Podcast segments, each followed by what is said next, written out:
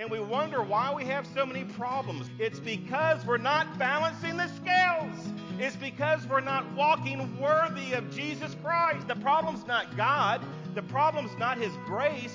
The problem's not His mercy. The problem is us. We refuse to look and to walk worthy. We refuse to balance. We want to get on the scales first, and then we want God to balance things out. Hey, let's give the Lord a hand this morning, please. Wonderful. Well, let's open our Bibles again this morning to Ephesians chapter 4, and, and uh, we'll continue through those verses, word by word and verse by verse, okay? Ephesians chapter 4, and we'll be looking at verses 1 through 10 this morning.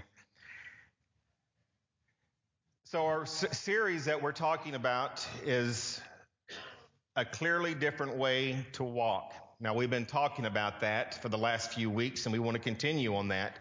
And this morning, we want to look at this, at this title, this theme, if you will, this morning, the power to change. The power to change. I was thinking um, about that word Christian. Christian. Now, uh, we all say that we're Christians, right? Everybody, give, give the Lord a hand if, you, if you're a Christian. Absolutely. We, we call ourselves Christian. And what that means is that means a follower of Christ. It, it, it has to do with our walk, right? Now, um, a Christian, then, we understand by the very biblical definition of Christian is, is that we're followers of Christ, and that is that we walk in a different way. That is that we walk as Christ. And being that we're Christians, there's some other names, and we talked about them last week, that, that, that describes who we are. And those two are evangelicals. Are you evangelical? In other words, we evangelize the gospel of Jesus Christ. Shouldn't all Christians be evangelical? Everybody? Absolutely, sure. And then of course we also we also call ourselves born again. Born again by the blood of Jesus Christ. And so so really those three words, Christian, evangelical, and born again, those words should be synonymous, shouldn't they? Well, I really think unfortunately it, it, they're not anymore, are they? I mean, a lot of people call themselves Christians, but they don't have any other clearer of a walk of Christ than they do of the rest of the world. Everybody say amen. And, and, and so we understand that. And so that word has kind to evolve, unfortunately, to not mean a whole lot other than the name. Tommy and I, when we was in, in Israel um, many years ago, I guess we were kind of naive and so when we got to when we got to Israel and we were coming in on a bus to Jerusalem, and Avi was our what was what was he, Tommy? He was our tour guide, and he was he was Jewish. He was he was a Jew. And and so I kind of looked out and I saw all these people and I thought, my, isn't this amazing? Look at all these Jewish people. And so I asked Avi, I said, I said, so everybody in Jerusalem, everybody in Israel are Jews? And he goes, he goes, well, there's Palestinians. And I said, well, I mean, but from the Hebrew descent. So, eh, eh, you know, I had this thing in my mind that everybody was, was, was Jews. They were practicing Judaism. And he said, no, he said, you know, probably 80% of the people, they just call themselves Jews. They're no really lovers of God. And I think that word Christian has, has worked its way that way. Don't y'all think so in a certain way? I mean, we all kind of call ourselves Christians, but that word Christian, it should mean the same thing as evangelical. It should mean the same thing as born again. Now, there are scores of people who claim Christ as their personal Lord and Savior, but listen close, but whose lifestyle shows little difference from that of the rest of the world. We've been talking about that these last few weeks. Now we understand that uh, that when we people routinely call themselves Christians, um, and that's a great thing. But we see these people also routinely stealing, living like the rest of the world, given to anger and rage like the rest of the world. But but we're looking in this series that there should be a clearly different walk of being born again, being an evangelical, being a Christian. Amen, everybody?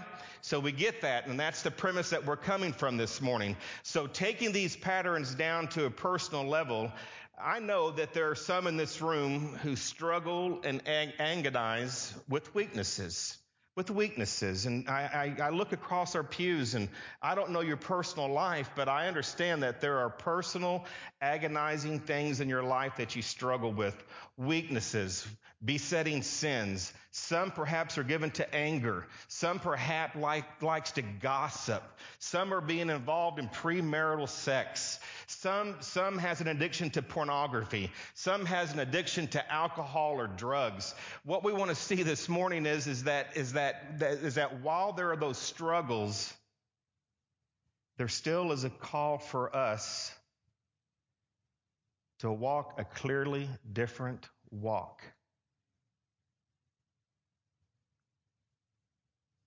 So, how do we do it? Open your Bibles to Ephesians chapter 4. How do we change? I'm born again. I, I, remember I come to the altar and I accepted Jesus Christ. And Pastor, man, I'm telling you, Pastor, I, I, I, profess with my mouth.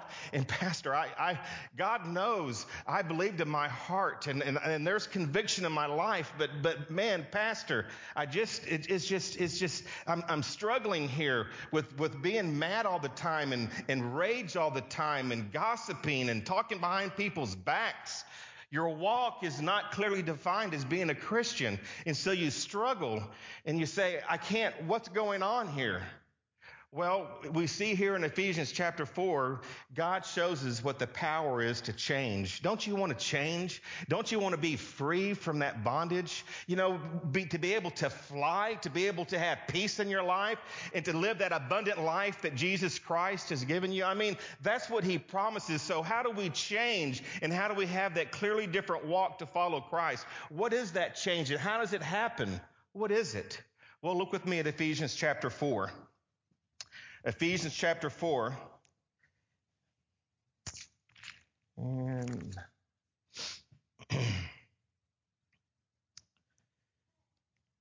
here we go. He says, Therefore I, this is the Apostle Paul. He's, he's, he's being led by the Holy Spirit. The Holy Spirit is breathing the words through the Apostle Paul for the, for the Ephesians church as well as for all believers, including us. And so he says, therefore I, the Apostle Paul, and remember, he says, the prisoner of the Lord. Look at me. This is a picture of a man in chains, in fetters, right, John? He's fettered. And he's saying to these people and he's saying to us that he's saying, I'm, in, I, am under arrest and, and, and I'm fixing to be executed. And he says, it's worth it to walk a different walk, a clearly different walk, to be a follower and a lover of Christ. He's saying, here are my chains. It's worth it.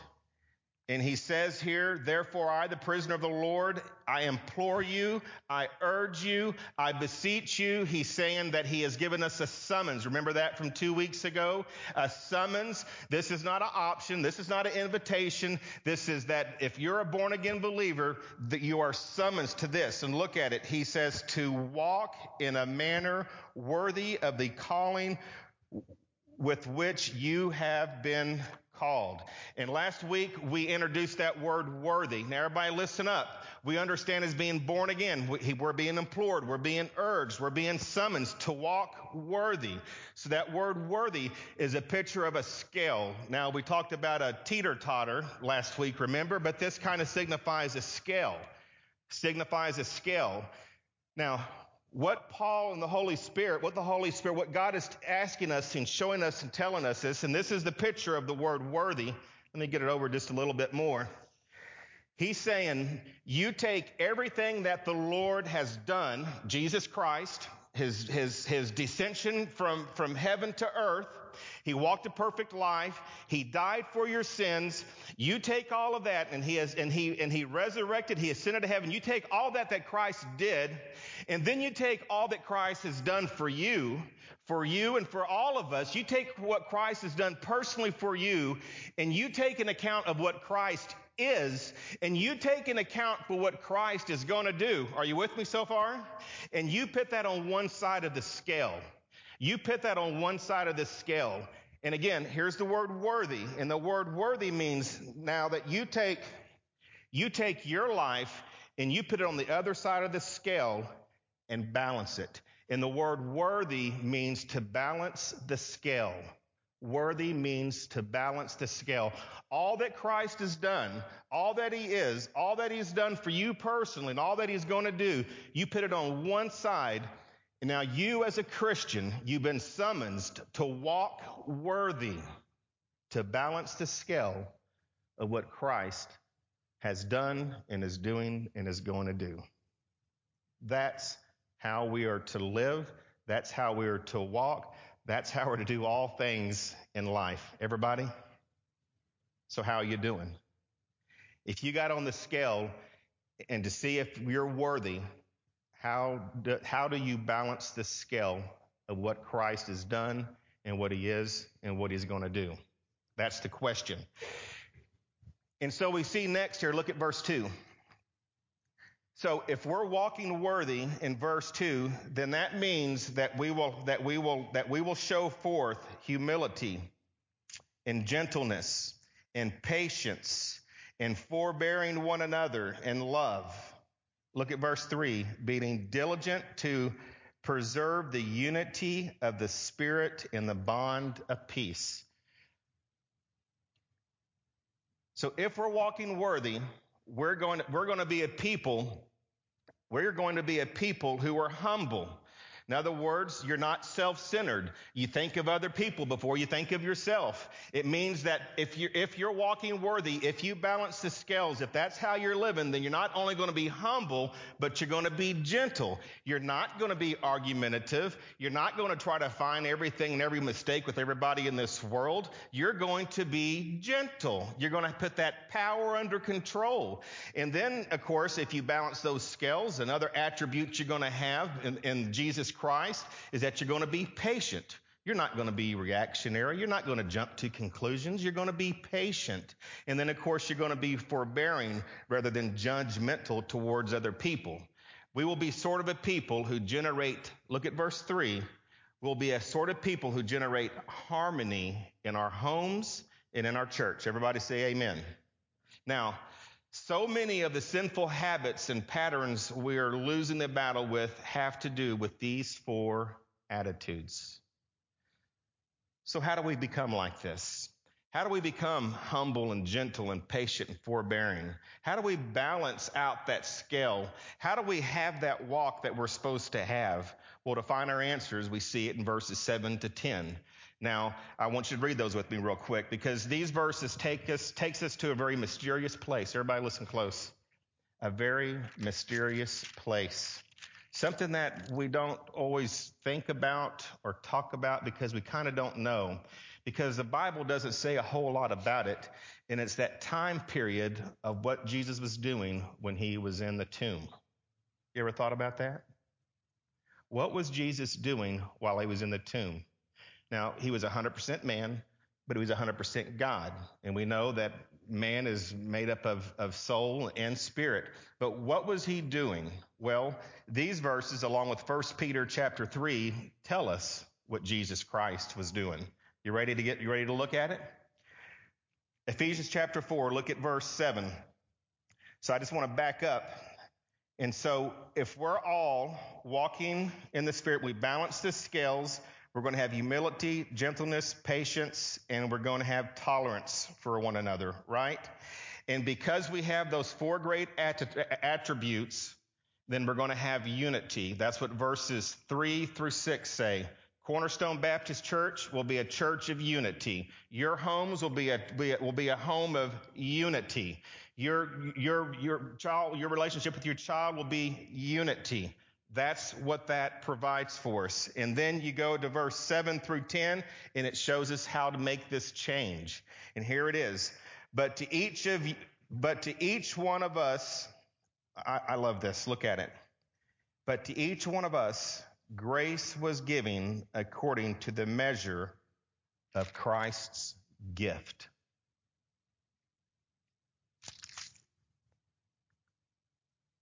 Therefore, it says, and he quotes the Old Testament. When he ascended on high, he led captive a host of captives and he gave gifts to men. Now, this expression, he ascended. What does it mean except that he also had descended into the lower parts of the earth? Now we know that Jesus Christ, the incarnate man, we know that he descended from heaven to earth. But this text says that he went into the inner parts of the earth. Different. Verse 10 He who descended is himself also he who ascended far above all the heavens so that he might fill all things. Father, we love you. And Lord, we come to you in Jesus' name, praising you for the word that we have this morning. And Lord, um, I pray for every single one of us here this morning that uh, as we're going through this series of, of having a clearly different walk, that Lord will see the balancing of this word worthy, the balancing of the scales, walking worthy of the calling, the vocation in which we, we have been called by the Holy Spirit. And Lord, and how are to be, but how to change. So Lord, I pray that all of us here, Lord, will just glean into your word. And perhaps, Lord, if there's some here that's never trusted Jesus Christ as their personal Savior, that God, that you'll call them this morning into a personal, intimate relationship with you. And Lord, I pray for the rest of us who just need to daily step on those scales and to walk worthy of our calling. We love you and we give you praise in Jesus' name. Amen. So, what was Jesus doing those three days? How can that help us make a long lasting change in our lives? How can we be a people of forgiveness and humility and gentleness and forbearing and patient? How does that all work? Well, let me give you three points here this morning in verses 7 through 10. Number one, number one, every Christian can change. Everybody, listen to me. Every born again, evangelical, every Christian can change. Can I have an amen? Every one of us can change. You know, um, it, it, says here that something extra was given, and it says that in verse 7. Something extra was given. That is, Jesus Christ has given a gift, a gift of grace.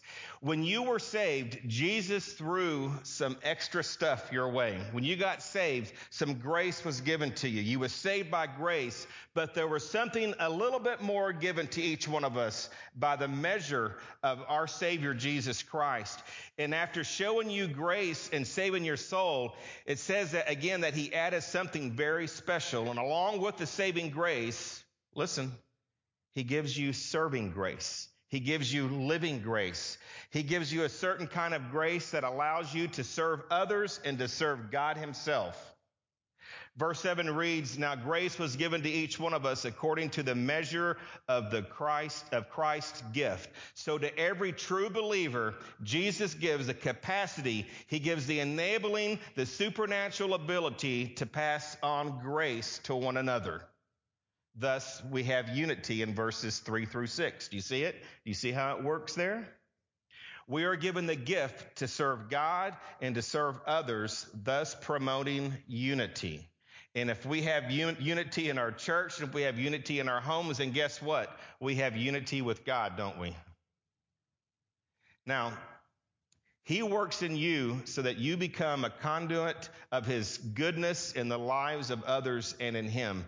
In other words, He rewires your inner world so that you are a channel through whom He can work, passing grace on so that others are strengthened, encouraged, and given wisdom. That's how He uses us. Listen, to understand that and to know that, we've got to step on the scales. You know, I think what we want to do all the time is, is, is we don't want to look at the scales. We want to, we want to, we want to do what's easy for us to do. We want to act the way we want to act and we want to be selfish and we want and all these different things. But first of all, we have to be willing to get on that scale and are we worthy of Jesus Christ? Are we balancing the scales? Because if we're not balancing the scales, then we're not going to pr- pr- promote unity and harmony in the body of Christ and we wonder why we have so many problems. Why, why is this going wrong? And why can't I have this? And why isn't this? It's because we're not balancing the scales. It's because we're not walking worthy of Jesus Christ. Right? The problem's not God. The problem's not His grace. The problem's not His mercy. The problem is us. We refuse to look and to walk worthy. We refuse to balance. We, what we want to do is we want to get on the scales first, and then we want God to balance things out. Listen to me, it doesn't work that way. We have all been given that grace, that measure of grace, but we just don't want to use that grace. We want to do what's comfortable for us. We want to be selfish about it in our own, in our own minds, in our own lives.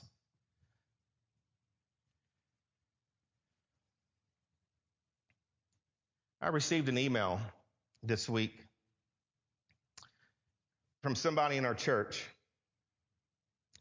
And they're not talking about anybody in specific, but they were reading and, and and just the Lord just just gave him some words, and he sent this to me. And he said, um,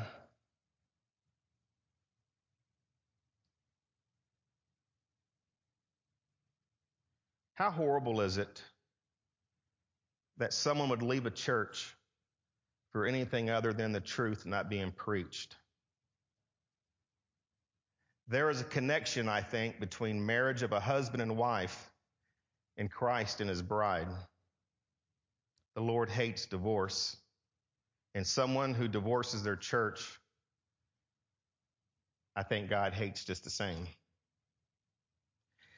If your church proclaims the gospel of salvation through Jesus Christ, if your church is a house of prayer, and if your church fulfills the role of being the pillar and foundation of the truth, then serve her. If she's not, then she is quarrelsome and an angry bride, and she would be better off dying alone in the desert. What do you think? Unity, humbleness, gentleness, patience. All of those things provide unity, whether it's in a home or whether it's in a church. Everybody, amen? Now, back to our text. Notice the personal touch in the last part of the verse. Notice this grace. And again, this grace and that provides unity, the potential unity for families and for churches. Notice this grace. And we got to balance the scale. This grace was given to each one of us according to the measure of Christ's, look at it, of Christ's gift. You ever thought about that? Jesus acts out of his own generosity. You get it? Exactly tailoring this gift of grace to fit who you are. Now, everybody listen. We're all giving gifts, and, some of us receive teaching gifts. Some of us, um, um, you know, evangelizing gifts, or, or, you know, the gift of giving, whatever. But but for all of us, there's a measure of gift giving for us to serve other people and to serve God.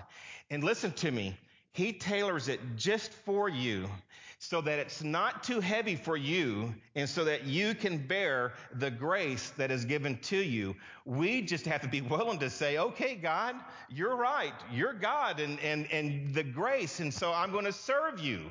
Amen. And that's this, this measure, this gift that Christ has given to every believer. It meshes with our unique personality to bring about God's glory and great joy in all of our lives. By the way, judging others, talking about people behind their back, talking about the pastor or the staff or whatever it is, that's a gift, but that's not a gift from Jesus Christ. Amen? Promote unity. Promote unity.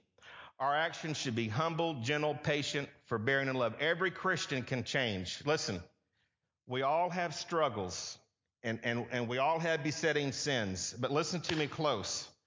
All Christians can change. If you're not born again, you may not be able to change. If, if, if, you're not, if you're not born again by the blood of Jesus Christ, you may not be able to change. But because of that grace that Christ has given, that listen, every born again believer, everyone who is a Christian can change. Can change. You know, you, you think about a, you think about a caterpillar. You know, they go through that metamorphosis, right? You, you think about that, that, that caterpillar. It doesn't get a choice to change, does it? It, you know, this caterpillar, this caterpillar doesn't get to say, I don't want to be a butterfly. He, he doesn't get to say, I'm not going to that cocoon because I, I don't want to change. He doesn't get to go to that cocoon and try it on for a minute and say, well, this really isn't for me, right? Neither is it for Christians. Did you hear me? We, neither is it for Christians. We have the responsibility. We're to, we're to change and not to be like the rest of the world. We're to balance out that scale. And anything less, you're not, you're not, you're not flying. You're not living the abundant life. There's no, there's not going to be peace. The only way we have peace and unity and, and all those things and, and enjoying the abundant life is by allowing that grace that is given to us to change. And it's seen in those four parts. It's seen in our humility. It's seen in our gentleness, in our patience, in our fair, in our forbearing of one another. Do we get it? But it all starts by balancing out, showing ourselves worthy of being called. Number two. Number two. Hey, listen. God's not finished with us yet, right? Number two, life change was secured by Jesus. Now, lean in and because um, for a lot of you, this is unfamiliar territory. And um, you're going to think we might be getting off the point here, but we'll make the point with this. Look at verse 8. Verse 8 takes us to an Old Testament quotation from Psalms chapter 68. He says, uh, therefore it says, when he ascended on high, he led captive a host of captives, and he gave gifts to men. Now, this expression, he ascended, what does it mean? Except that he also had descended into the lower parts of the earth. He who descended in himself also, he who ascended far above all the heavens, so that he might fill all things. Now, in the context, in ancient times, when a nation conquered its enemy, the victorious king would lead a great processional through the streets of his home city. Now, behind him marched all the troops in their, in their shining array. And along with the soldiers, there were the prisoners of war who had been captured by the enemy. But they were now free to live a free life by the king. Now, finally, in that, in that processional, there is livestock, but there's also, there would be wagon loads full of treasure gold and silver, um, jewelry, and all those different things. And what the king would do is he would park that wagon and all this livestock, and all the people would, would come in, and the king would give each person some of this treasure. Might give them a, a goat, might give them a, a, cow, might, might give them, you know, some of this jewelry or gold or silver, whatever these things is. But the king would give all of this treasure that was taken from the enemy and he would give it to his people to, to remind them of the victorious victory that they had in that combat. Do you see it? So that's the context of this. Now you take Ephesians chapter 4 verse 8, and this describes a processional led by Jesus Christ. And we understand that he took on the full force of of the world's sin, and it was allied as it was with death, and he contended with, with the one behind both, and that was Satan and all of his armies of demons. And that final battle ensued atop of a hill just outside of Jerusalem called Mount Calvary. And it was there that Jesus was suspended above the earth on a cross, and that is where Jesus Christ conquered sin. In response to this, Colossians chapter 2 verse 15 tells us that God disarmed the rulers and authorities and disgraced them publicly. He triumphed over them by him, by Christ. And so King Jesus uh, has in his processional ascension into heaven the shattered forces of the enemy. Look, he also leads a host of captives. He gave gifts to people along with the gift of the Holy Spirit. Listen, Jesus gave saving grace and serving grace as a token, as a reminder of what he has conquered on this earth. Everybody, do we get it? And that's what these verses are talking about. But don't miss what happened after the battle. Look at verse 9. After Jesus hung on the cross and after he died for our sins and he conquered death, and again, there was this procession, and of course, we know the devil is still loose to go free now, but we understand that he conquered death. He, he finished and fulfilled all that the Old Testament had, had as it's to be done. And he says in verse 9, tells us about he descended to the lower parts of the earth. Between his death and resurrection, Jesus went to a specific place for a specific, for a specific purpose. 1 Peter chapter 3 verse 18 says that he was put to death in the fleshly realm, but made alive in the spiritual realm. In that state, he also went and made a proclamation to the spirits in prison. Now, so while they were burying his dead body on earth, his spirit was very active. Now, in the days of the Old Testament and the Gospels, the Bible gives us a brief glimpse into a place where the dead would go. And if you were dead, physically dead, you went to and, and, and you and you did not know God, then you went to a place called Hades. If you are a believer in God, there was a holding place. It wasn't heaven, but there was a holding place. And we see this in the gospel accounts, and we see this through the story of Lazarus and the rich man, right? And so there was two places. The rich man was in Hades in hell, and he was in he was in torment. And then we see that Lazarus was in another place, and it was called Abraham's bosom. It was a place of holding. It was a place of holding. So what was Jesus doing during this time that, that he was put into the tomb for three days? What was his spirit doing? The Bible says that what Jesus did was is he died for our sins and he, he conquered death in his resurrection. Amen. But during that time and while he was in the tomb, he went to those places where the captives were and he proclaimed who he was, that he was King Jesus and he overpowered and conquered death. And so he took everyone in Abraham's bosom, the one who was waiting for that promise of the Messiah to come, the one who was looking towards that. He went into Abraham's bosom. He made that proclamation. The chains were, were gone and he took those people into heaven. Hallelujah. And then the ones who were in Hades, the ones who were in hell, he went down there and he proclaimed himself as Jesus Christ, the King, and that he overcame death. But to them, they had already made their choice. You see? That's what those verses mean. So you say, well, then what does all that mean, Pastor? What is, what is, how does that afford me to change? The change is that Jesus Christ has already done it for you. He's already beat sin. And all we have to do is align ourselves with Him, accept that gift of grace, the grace that saves us and the grace that, that, that builds into us each day an abundant life and balance those scales by the grace that He gives us. Amen. Open your Bibles to the book of Philippians just for a minute. To the book of Philippians.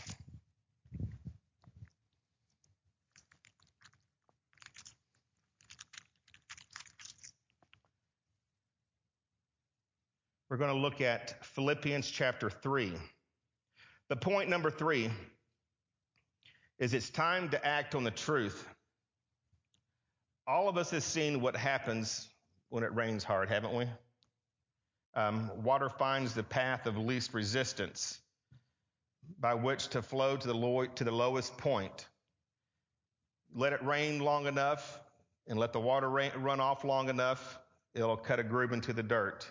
Uh, you let it go a little bit longer, it'll make a trench. You let that water go enough time, a hundred years or whatever, couple hundred years, it'll make a riverbed, won't it? You let that water go long enough, it's going to make a riverbed. So how do you stop water from flowing down the path of least resistance? You dam it up.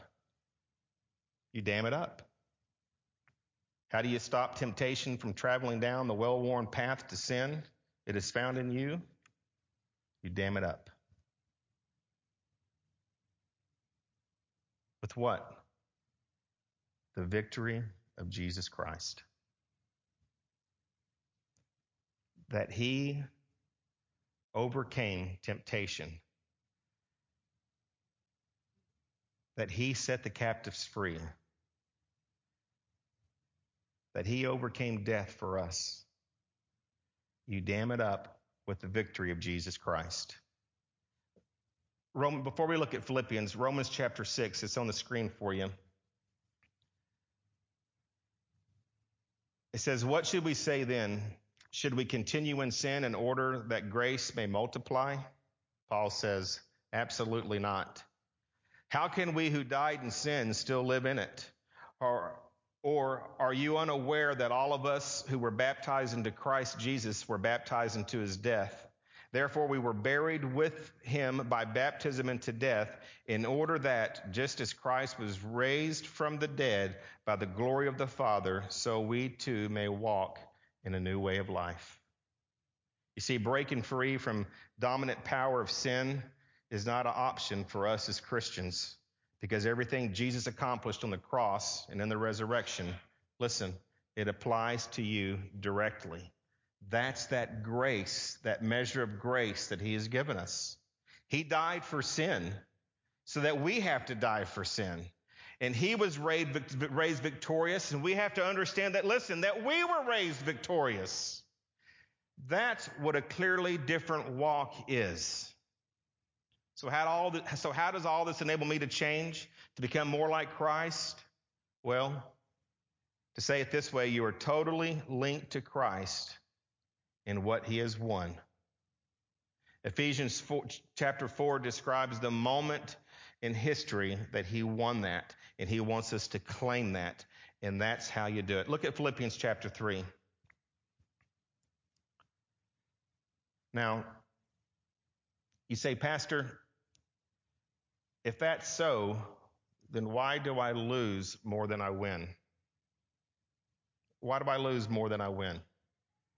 Well, one of two reasons. Either you're not a true Christian, or most likely, if you have done those things, you just truly haven't believed the victory that Jesus Christ has done for you.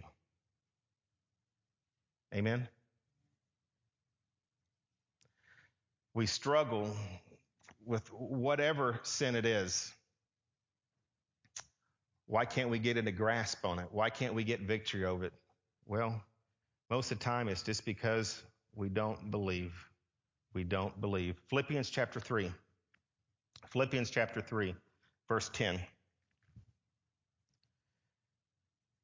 And it says that I may know him in the power of his resurrection and the fellowship of his suffering, being conformed to his death, in order that I may obtain to the resurrection from the dead.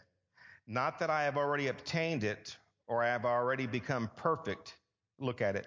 But I press on so that I may lay a hold of that for which also I was laid hold of by Christ Jesus.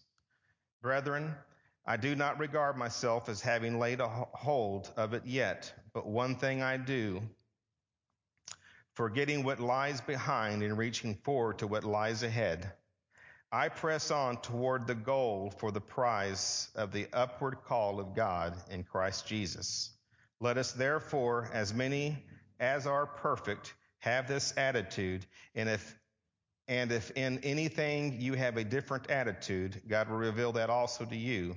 However, let us keep living by that same standard to which we have attained. And that is the victory of Jesus Christ. That is the victory of Jesus Christ. So you say, Pastor, how do I change? You believe what Jesus Christ has done for you. You believe you walk by faith and not by sight you believe and you know and you live your life in such a way that you know that Jesus' victory is your victory. He overcame sin for you and you overcome sin by the power that you have in Jesus Christ. You, you, you, you come to realize and to acknowledge that I have a different way to walk now. And we step on those scales and we show, we show our life to be worthy of that which we are called in Jesus Christ that we balance those scales.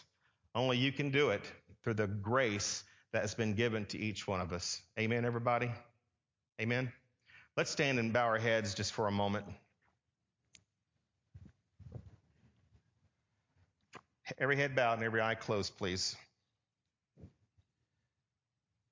You know, the first thing we have to do is we have to balance that scale. I mean, it's what Scripture says.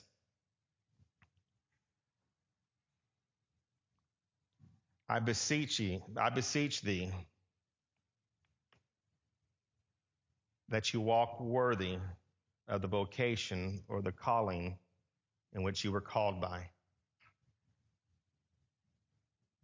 Every head, every head bowed every eye closed. Do you balance the scale? If you balance the scale, then you're, you're going to be a person of humility, of patience, of gentleness, of forbearing one another, all in love. That's how you tell whether or not you're balancing that. Maybe you don't have those things or you can't balance it. Maybe A, maybe you, you've never accepted Jesus Christ as your personal Savior. Yeah, you, you go to church and yes, you call yourself a Christian, but but is your walk clearly different that you're showing that that that there is something different about you? Maybe this morning you need to take that first step and become born again by the blood of Jesus Christ and to understand the victory that He's won for you. And then maybe you're here this morning and, and you know, you don't balance those scales. Maybe you believed at one time, but it's just got a little fuzzy over the years.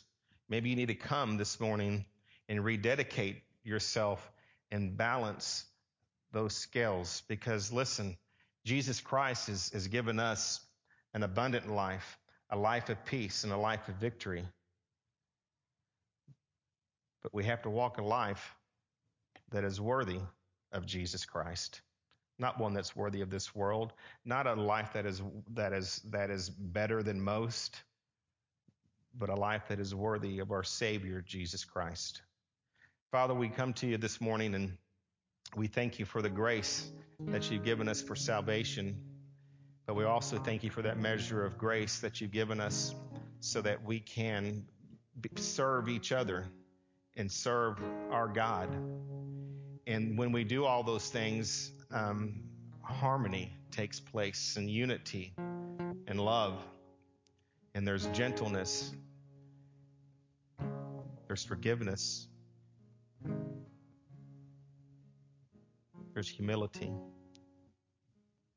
in our homes. Perhaps our sin nature, those sins that so, so easily besets us, are just causing great problems with, with other people. Lord, I pray this morning for each and every single one of us, Lord, that we'll place all of those things under the blood of Jesus Christ and that we receive and know that we have the power to change through that relationship in you and through you. Lord, I pray for that measure of grace to be bestowed upon us all and for, for a lot of us just to acknowledge of that power that's available for us. We love you and we give you praise in Jesus' name. Amen.